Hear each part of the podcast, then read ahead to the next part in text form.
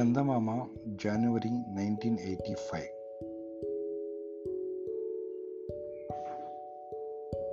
చందమామ కబుర్లు. తొలి రాష్ట్రపతి శత జయంతి. స్వతంత్ర భారతదేశ ప్రథమ అధ్యక్షుడు బాబు రాజేంద్ర ప్రసాద్ ఎయిటీన్ ఎయిటీ ఫోర్వ సంవత్సరం బీహార్లో జన్మించారు. నైన్టీన్ ఎయిటీ ఫోర్ ఆయన శత జయంతి సంవత్సరం చక్కగా సాగుతున్న న్యాయవాద వృత్తిని వదిలిపెట్టి ఆయన స్వతంత్ర పోరాటంలో పాల్గొన్నారు. మూడుసార్లు జాతీయ కాంగ్రెస్ అధ్యక్షులుగా ఉన్నారు.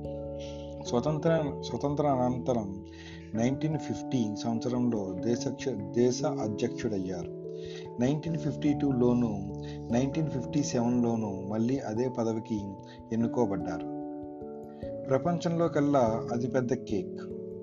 కెనడాలోని హైగేట్కు చెందిన జిమ్ హెల్ హెల్టన్ అనే వ్యక్తి ప్రపంచంలోకెల్లా పెద్ద కేక్ను తయారు చేశాడు. నాలుగు వందల కిలోగ్రాముల బరువైన ఈ కేక్ తయారీకి ఆయన సిమెంట్ మిక్సర్ క్రేన్ మొదలైన పరికరాలను ఉపయోగించవలసి వచ్చింది. ఆ కేక్ను రెండు వేల మంది తిన్నారు. జిమ్ హిల్టన్ ఇంతకు ముందు ప్రపంచంలోకెల్లా పెద్ద ఐస్ క్రీమ్ కూడా తయారు చేశాడు. నేర్చుకోవడం ఎప్పుడు మొదలవుతుంది? మాతృగర్భంలో ఉన్నప్పుడే శిశువు నేర్చుకోవడం ఆరంభిస్తుందని అమెరికాకు చెందిన శాస్త్రవేత్తలు చెబుతున్నారు. ఈ సిద్ధాంతం ప్రకారం మన మహాభారత గాథలో అభిమన్యుడు తల్లి సుభద్ర కడుపులో ఉన్నప్పుడే తండ్రి అర్జునుడు తల్లికి తెలియజేసిన యుద్ధ విద్యల గురించి విని నేర్చుకున్నాడంటే ఆశ్చర్యం లేదు కదా? మీకు తెలుసా? ఐక్యరాజ్య సమితి ప్రథమ సమావేశం ఎప్పుడు ఎక్కడ జరిగిందో మీకు తెలుసా?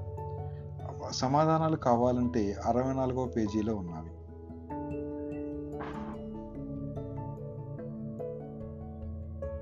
నెక్స్ట్ కథ మేకా మేత. గోవిందయ్య చిన్నప్పటి నుంచి బాగా కష్టపడి చాలా డబ్బు సంపాదించాడు. అయినా ఆయన డబ్బు అనవసరంగా ఖర్చు పెట్టాడు. అనవసరంగా ఖర్చు పెట్టడు. అందరూ ఆయన్ని మంచి పొదుపురి అనేవాళ్ళు. ఇప్పుడు గోవిందయ్యకు అరవై ఏళ్ళు దాటింది. ఆయన తన పన్నులని ఆయన తన పనులని మరెవరి మీద పెట్టక స్వయంగా తానే చేసుకునేవాడు. ఆయన భార్య కూడా అంతే అంతే. పోతే ఆయన ముగ్గురు కొడుకులు పరమ సోమరులు వాళ్ళు దేనికి తండ్రి చెప్పిన మాట వినేవాళ్ళు కాదు. గోవిందయ్యకు ఇరవై ఎకరాల మాగాని భూమి ఉన్నది. దగ్గరుండి వ్యవసాయం చేసుకునే ఓపిక లేక కొడుకుల సాయం కోరాడు. రోజు పొలం వెళ్ళి రావడం నానా శ్రమ అనుకుని వాళ్ళు భూమిని గ్రామంలోని మరొక రైతుకు అప్పగించారు. ఆ రైతు పండిన పంటలో చాలా వరకు తనే ఉంచుకుని తనకు తోచినది తెచ్చి గోవిందయ్యకు ఇస్తుండేవాడు. అలాగే గోవిందయ్య తన వడ్డీ వ్యాపారాన్ని చూసుకోలేక వేరే గుమస్తాను పెట్టుకోవాల్సి వచ్చింది. తనకున్న బట్టల దుకాణాన్ని కూడా ఆయన ఎరిగిన వాళ్ళకు అప్పచెప్పి వాళ్ళిచ్చిన లాభం తీసుకుంటున్నాడు. ముగ్గురు కొడుకులు మూడు పనులు చూసుకుంటూ ఉంటే ఆయనకు నిశ్చింతగా ఉండేది. కానీ వాళ్ళకు డబ్బు ఖర్చు చేయడం తప్ప మరొక పని మీద ధ్యాస లేకపోవడం వల్ల గోవిందయ్యకు దిగులుగా ఉండేది. గోవిందయ్య ఇంటి చుట్టూ చాలా ఆవరణ ఉండేది.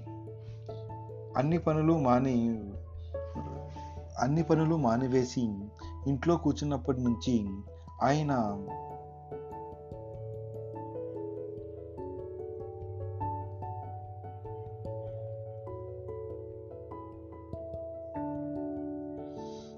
నుంచి ఆయన ఆవర ఆ ఆవరణలో రకరకాల మొక్కలు పాదులు వేచే వేసి పెంచనారంభించాడు కొంతకాలానికి ఇంటి చుట్టూ చక్కని తోట తయారయ్యింది. మొక్కలకు పాదులు తవ్వడంలో కానీ నీళ్ళు పోయడంలో కానీ కొడుకులు గోవిందయ్యకు ఏమాత్రం సాయపడేవాళ్ళు కాదు. పైగా ఈ వయసులో కూడా ఇంకా సంపాదించాలన్న తాపత్రయం పోలేదని తండ్రిని గురించి హేళనగా నవ్వుకునేవారు. గోవిందయ్యకు తోట మీద కూడా మంచి ఆదాయం రాసాగింది. అక్కడ కాసిన కాయగూరలు పూసిన పూలు పూసిన పూలు క్షణాల మీద అమ్ముడుపోతుండేవి. అయితే అనుకోకుండా ఆయనకు ఒక పెద్ద ఇబ్బంది వచ్చి పడింది గోవిందయ్యకు పొరుగున కొత్తగా సోమనాథుడనే వాడు వచ్చి చేరాడు. వాడికి పాల వ్యాపారం ఉన్నది. వాడి దగ్గర ఇరవై దాకా మేకలున్నవి. మేకలకు వాడే లాంటి మేత పెట్టేవాడో తెలియదు కానీ వాటి కన్ను గోవిందయ్య తోట మీద పడింది. రోజు ఏదో సమయంలో అవి ఆయన తోట మీద దాడి చేసి వెళ్ళిపోతుండేవి. తను ప్రాణప్రదంగా పెంచుకున్న తోట నాశనమైపోతుంటే చూడలేక గోవిందయ్య కొడుకులను వంతుల వారీగా దాని కాపలా చూడమని బ్రతిమలాడాడు. కొడుకులు ఆ విషయం పట్టించుకోలేదు. ఇక లాభం లేదని గోవిందయ్య ఇంటి చుట్టూ బలమైన దడి కట్టించాడు. ఆ దడిలో రోజు ఎక్కడో ఒక చోట కంత చేసి మేకలు లోపలికి దూరుతుండేవి. ఇది పని కాదని ఆయన దడికి అటు ఇటు ముళ్ళ కంచె వేసి తోట ద్వారానికి కర్ర తలుపు పెట్టించాడు. ఈ ఉపాయం కూడా కొన్నాళ్ళు మాత్రమే పనిచేసింది. తెలివి మీరిన మేకలు క్రమంగా తమ కొమ్ములతో కర్ర తలుపును తెరవటం అలవాటు చేసుకున్నవి. ఇక చేసేది లేక గోవిందయ్య సోమనాథుడికి తన గోడు చెప్పుకొని నీ మేకల్ని ఎలాగో ఒకలాగా అదుపు చెయ్యి అన్నాడు. నీకైతే ముగ్గురు కొడుకులున్నారు. వాళ్ళే వాటిని అదుపు చేయలేకపోతే మా ఇంట్లో నేనొక్కడిని. ఎందుకు ఎంతకని అదుపు చేయగలను? మీరు తప్ప నా మేకల వల్ల గ్రామంలో మరెవరూ ఇబ్బంది పడడం లేదు అన్నాడు సోమనాథుడు. వాడు చెప్పిన దాంట్లో నిజమున్నదని గోవిందయ్యకు అనిపించింది. ఆయన తోట ద్వారం దగ్గర మూడు గజాల పొడవున నిలువున ఒక గోయ తవ్వాడు. గోతికి అటు ఇటు బాటలో సమంగా ఎత్తైన ఎత్తైన గట్లు పోశాడు. తరువాత గోతిని కప్పుతూ గుండ్రని ఇనుప గొట్టాలు వరుసగా పేర్చి బాటతో కలిపాడు. గుండ్రని ఇనుప గొట్టాల మీద మేకలకు కాళ్ళు స్థిరంగా నిలబడవు. అందువల్ల అవి కష్టపడి కర్ర తలుపు తీయగలిగినా తోటలో ప్రవేశించలేవు. కొద్ది రోజులు గడిచాయి. మేకల బెడద గోవిందయ్యకు తప్పినట్టే ఉన్నది. కానీ ఒక మేక కానీ ఒకరోజు మేక ఒకటి ఇనుప గొట్టాల మీద కాళ్ళు పెట్టకుండా మూడు గజాల దూరాన్ని దూకడానికి ప్రయత్నించి గొట్టాల మీద పడి లేవలేకపోయింది. గోవిందయ్య వచ్చి మేక పరిస్థితి చూసి జాలిపడి దాన్ని ఎత్తుకుపోయి బయట వదిలాడు. కానీ మేక మాత్రం ఆయన మీద జాలిపడలేదు అది ఆ తర్వాత రెండు మూడు ప్రయత్నాలు చేసి చిట్ట చివరకు ఒక రోజున ఆ గొట్టాల మీద నుంచి తోటలోకి దూకసాగింది. ఆ మేక తోటలో అందిన మొక్కనల్లా తింటుంటే గోవిందయ్య అక్కడికి వచ్చాడు. జరుగుతున్నది చూసి కూడా ఆయన చలించలేదు. తనకేమీ పట్టని వాడిలా అలా నిలబడి చూస్తుండిపోయాడు ఇంతలో అక్కడికి ఆయన ముగ్గురు కొడుకులు వచ్చి నాన్న నీ ప్రాణానికి ప్రాణమైన తోటను మేక తినేస్తున్నది. అలా చూస్తూ ఊరుకున్నావేం. నువ్వు పడిన శ్రమంతా వృధా అయిపోయిందని నిరుత్సాహం కలిగిందా? అని ఆశ్చర్యంగా అడిగారు. గోవిందయ్య కొంచెం సేపు తల ఊపుతూ ఊరుకుని తిననివ్వండిరా ఈ తోట దానికోసమే వేశాను. అది ఈ తోటను మేసేస్తే అందువల్ల నేను చేసిన పాపాలన్నీ నశించడమే కాక నాకు పుణ్యం కూడా వస్తుంది అన్నాడు. ఆయన కొడుకులు ముగ్గురు వింత పడిపోతూ నువ్వేమంటున్నావో అర్థం కావడం లేదు అన్నారు. మేత కోసం ఈ మేక మూడు గజాల దూరం ఎంతో కష్టపడి దూకి లోపలికి వచ్చింది. ఎందుకు పనికిరాని సోమరులను ఇంతకాలం పోషిస్తున్నందువల్ల నాకు వచ్చే పాపం నా శ్రమజీవిని జాలి తలచడం వల్ల పోతుంది. ఈరోజు ఈ రోజు నుంచి నా డబ్బు ఆస్తి అంతా ఎవరు శ్రమ పడితే వారికే ఇవ్వదలిచాను.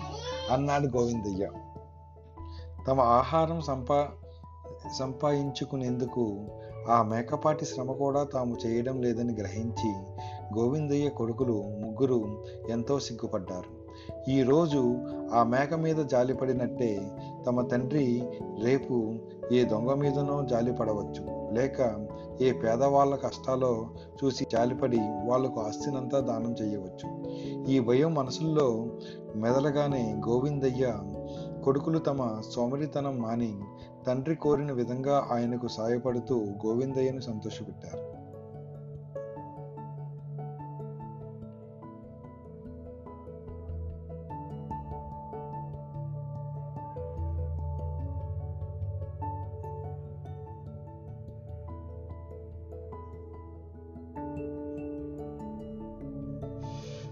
రాయి ప్రభావం.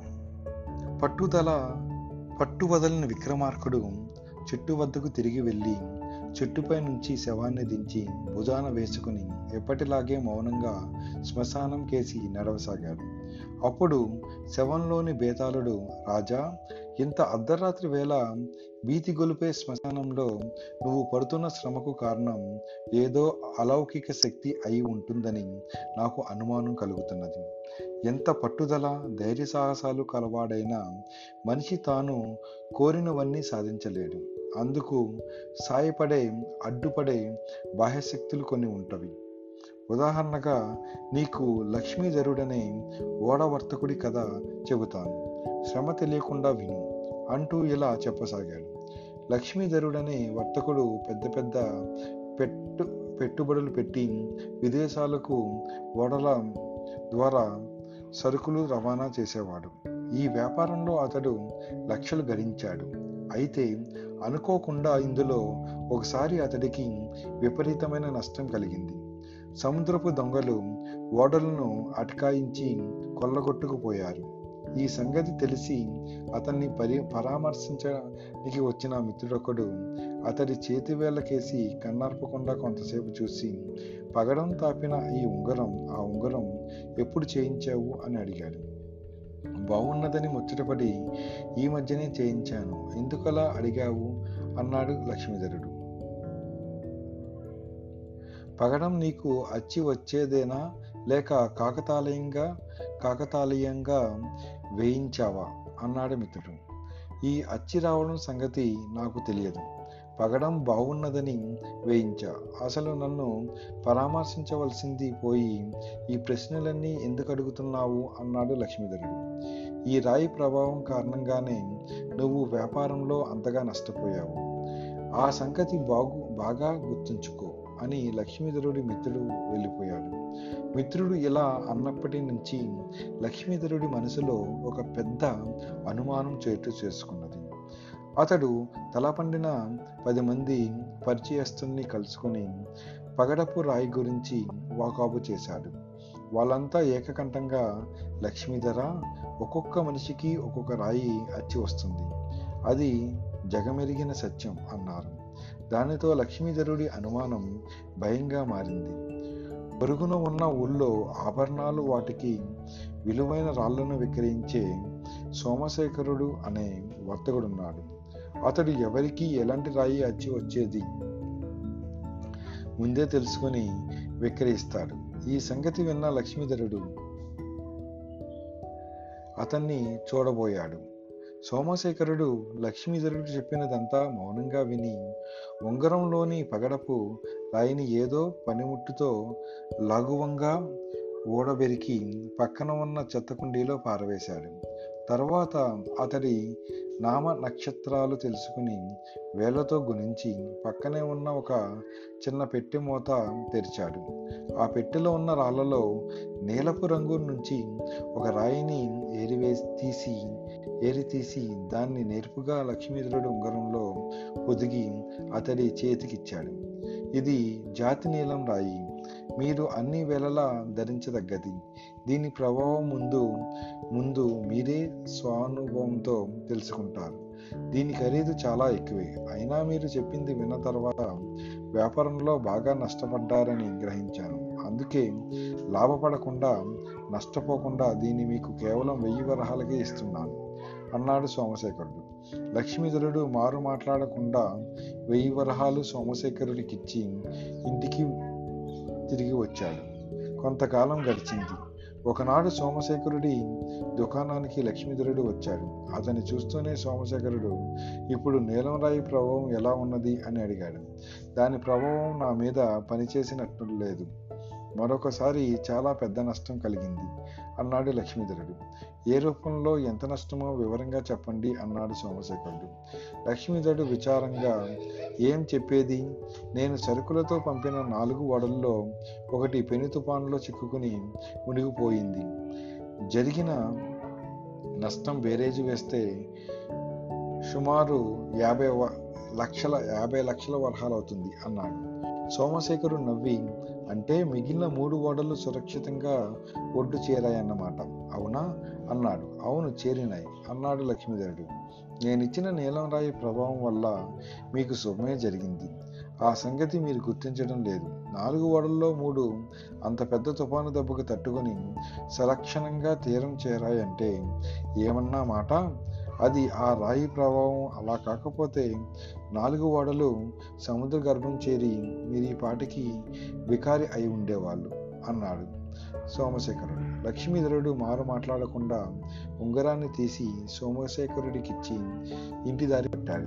బేతాళుడు ఈ కథ చెప్పి రాజా లక్ష్మీధరుణ్ణి ఆ ఉంగరంలోని రాయి అతడి ఓడల్లో మూడు సముద్రం పాలు కాకుండా కాపాడింది. ఆ సంగతి సోమశేఖరుడు అతడికి స్పష్టంగా చెప్పాడు కూడా. అయినా లక్ష్మీధరుడు ఆ మాటలను అర్థం చేసుకున్నట్లు లేడు అందువల్ల ముందు ముందు అతడు ఓడ వర్తకంలో మరింతగా నష్టపోయే అవకాశం ఉన్నది. లక్ష్మీధరుడు ఉంగరాన్ని సోమశేఖరుడికి ఇచ్చి వేయడం కేవలం అజ్ఞానం వల్లనే కదా? ఈ సందేహానికి సమాధానం తెలిసి కూడా చెప్పకపోయావో నీ తల పగిలిపోతుంది అన్నాడు. దానికి విక్రమార్కుడు లక్ష్మీధరుడు మొదట్లో బాగున్నదని ముచ్చటపడి పగడం తాపిన ఉంగరం చేయించుకున్నాడు. అప్పట్లో అతడికి ఉంగరంలోని రాయికి ఏదో ప్రభావం ఉంటుందని చాలామంది నమ్ముతారని తెలియదు. ఆ రాళ్ళకు ఏవో అలౌకిక శక్తిని అంటగట్టి లక్ష్మీధరుడికి అందులో నమ్మకం కలిగించినవాడు. అతడి మిత్రుడు. సముద్రంలో తుఫాన్లు లేవడం ప్రకృతి సహజం. ఆ సమయంలో అక్కడ ఉన్న ఓడలు కొన్ని దాని దాటికి మునగడం కొన్ని సురక్షితంగా ఒడ్డు చేరడం కూడా సహజమే. అయితే సోమశేఖరుడు చాలా తెలివి వంతుడైన వ్యాపారి. అప్పటికే అంతో ఇంతో ఉంగరం రాళ్ళ ప్రభావం గురించిన నమ్మకం ఉన్నవాడు తప్ప లేనివాడు తన దగ్గరకు రాడని అతడు ఎరుగు. ఆ నమ్మకాన్ని తన తర్కంతో మాటకారితనంతో అతడు మరింతగా వృద్ధిపరుస్తాడు. తుఫానులో చిక్కిన నాలుగు ఓడల్లో ఒకటి నీట మునిగి మూడు సురక్షితంగా తీరం చేరడం రాయి ప్రభావం అంటూ అతడు లక్ష్మీధరుడి చేత నమ్మించ చూశాడు. దానితో లక్ష్మీధరుడికి ఆ వ్యాపారి కుతర్కం అర్థమైంది. మరేదైనా ఒకనాడు తుఫానులో తన ఓడలన్నీ మునిగినవన్నీ చెబితే అతడు కాలగమనం వల్ల నీలం రాయి ప్రభావం పోయిందని చెప్పి మరొక రంగురాయిని తన చేత కొనిపించవచ్చు. అసలు ఇదంతా తాను మొదట ధరించిన పగడం తాపిన ఉంగరంతో ప్రారంభమైంది. దాని ఆధారంతో మిత్రుడు తన మనసులో ఎన్నడూ లేని ఒక మూఢ విశ్వాసాన్ని విత్తనం వేశాడు. ఆ క ఏ కారణం చేతనైనా మనిషిలో ఆత్మవిశ్వాసం నశించినప్పుడే అతడు మూఢ విశ్వాసాలకు లొంగిపోతాడు. అది మనిషిని సర్వనాశనం వైపుకు నడిపే ప్రమాదం ఉన్నది. ఓడ వ్యాపారి అయినా తను ఇంటి వాటికి ఇంతటితో స్వస్తి పలకపోతే మరెన్నో రకాలైన అనర్థ విశ్వాసాలకు దాసుడు కావాల్సి వస్తుంది. ఇలా ఆలోచించే లక్ష్మీధరుడు ఉంగరాన్ని సోమశేఖరుడికి ఇచ్చివేశాడు. అలా చేయడం అజ్ఞానం వల్ల కాదు అన్నాడు. రాజుకు ఈ విధంగా మౌనభంగం కలగగానే బేతాళుడు శవంతో సహా మాయమై తిరిగి చెట్టెక్కాడు. అతి ధోరణి భద్రశీలుడనే దార్శికుడు ఊరూరా తిరిగి సత్య ధర్మాలను గురించి జనులకు సులభగ్రహమైన ఉప ఉపన్యాసాలు ఇస్తుండేవాడు ఆయన వద్ద కంకణుడు లోహకుడు అనే ఇద్దరు శిష్యులుండేవారు. వృద్ధాప్యం ముంచుకొస్తున్నందువల్ల భద్రశీలుడు తరచూ అనారోగ్యంతో బాధపడుతుండేవాడు. అలా అస్వస్థతగా ఉన్నప్పుడు ఆయన ఉపన్యాసం ఇచ్చే బాధ్యత కంకణుడికి అప్పగించేవాడు. ఇంత కాలమైనప్పటికీ గురువు ఒక పర్యాయం కూడా జనం ముందు నిలబడి